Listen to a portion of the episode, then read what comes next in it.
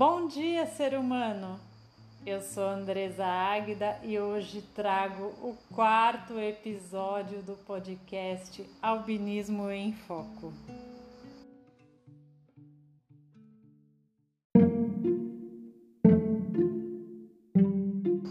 Vamos falar sobre o albinismo e a pele. Uma das alterações envolvidas com o albinismo é a pouca produção ou mesmo a ausência de produção de melanina. Mas quem é essa menina melanina? A melanina é sintetizada nos melanossomos dos melanócitos, que são células que se encontram na pele nos bulbos capilares, na camada pigmentada da retina, na íris e também no ouvido interno. Mas assim, não fique preocupado muito com esses nomes, melanossomo, melanócito, mela não sei que lá das quantas. Pense na ação prática dela.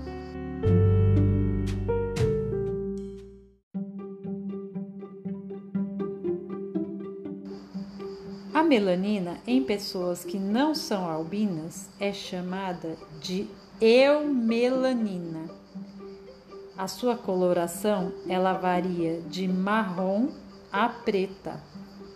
E ela em contato com a radiação solar tem ação antioxidante, anti-inflamatória. Ela atua como uma barreira mecânica, ou seja, ela atua de fato como um escudo para a pele. É uma proteção natural contra a radiação UV.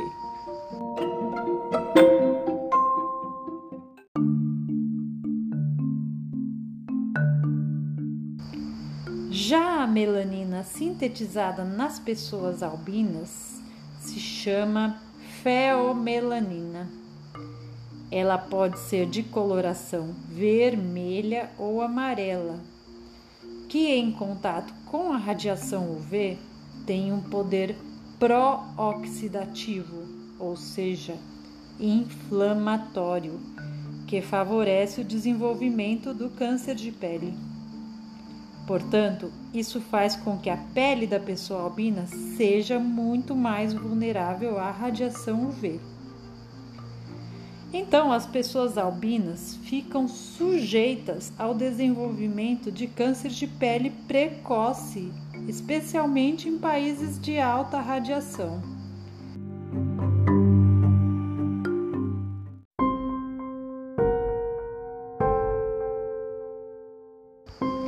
Isso acontece por volta dos 20 anos. E esse câncer, ele vem de forma agressiva.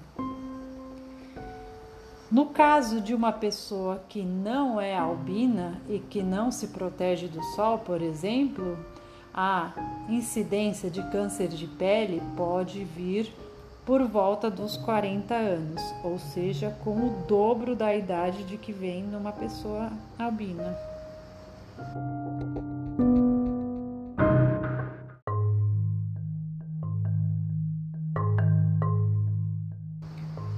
Com a falta da proteção da pele em constante exposição ao sol, as principais complicações são as queratoses actínicas.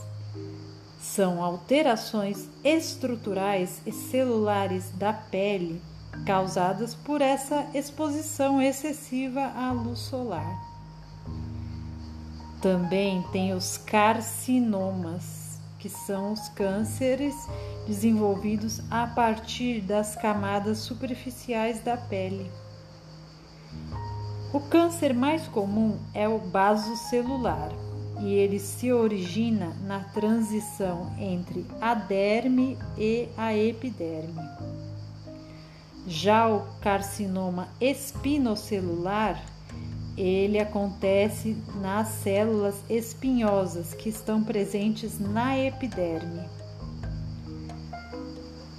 O câncer também pode se desenvolver em cicatrizes antigas ou feridas crônicas de pele em qualquer parte do corpo, inclusive órgãos genitais. E às vezes esse câncer ele pode progredir partindo das queratoses actínicas.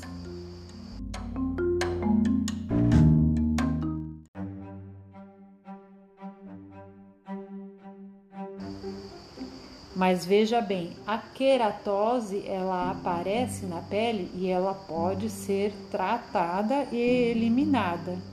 E isso sendo feito com a ajuda de um dermatologista, a ocorrência do câncer ela diminui.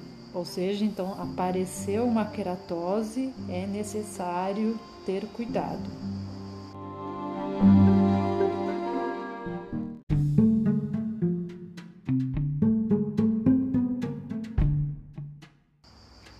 E temos os melanomas, são cânceres de pele originário dos melanócitos.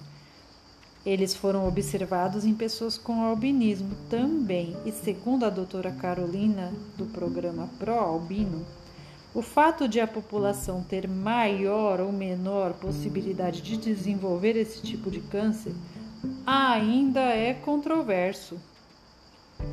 Por suposição lógica e em concordância com alguns relatos científicos, a prevalência seria menor ou igual da população não albina. Mas alguns relatos da literatura e mesmo experiências práticas contestam isso. Portanto, pessoas com albinismo com nevos, o que, que são nevos? São pintas com pintas atípicas no corpo, é, deve ser observado, deve ser observada a progressão dessa pinta, se ela se mantém constante, se ela não muda de tamanho ou de forma. E esse diagnóstico ele é feito através do dermatoscópio. E ele tem e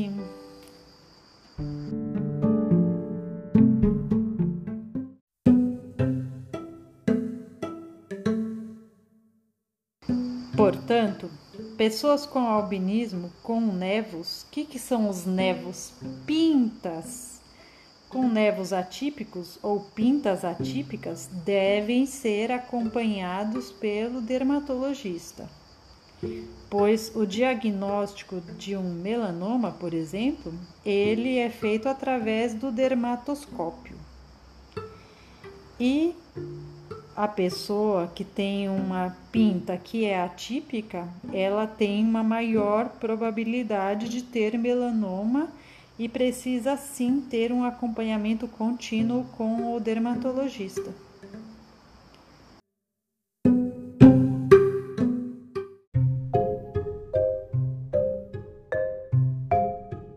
Portanto, tanto a exposição ao sol acumulada ao longo da vida, quanto aos episódios ocasionais de exposição intensa, sejam esses aqueles que provocam queimaduras, esses episódios contribuem para provocar os danos na pele que podem resultar em câncer.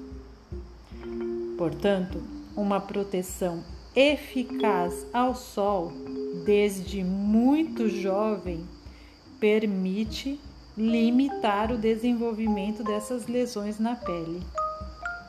Ou seja, cuidado com a pele é importante.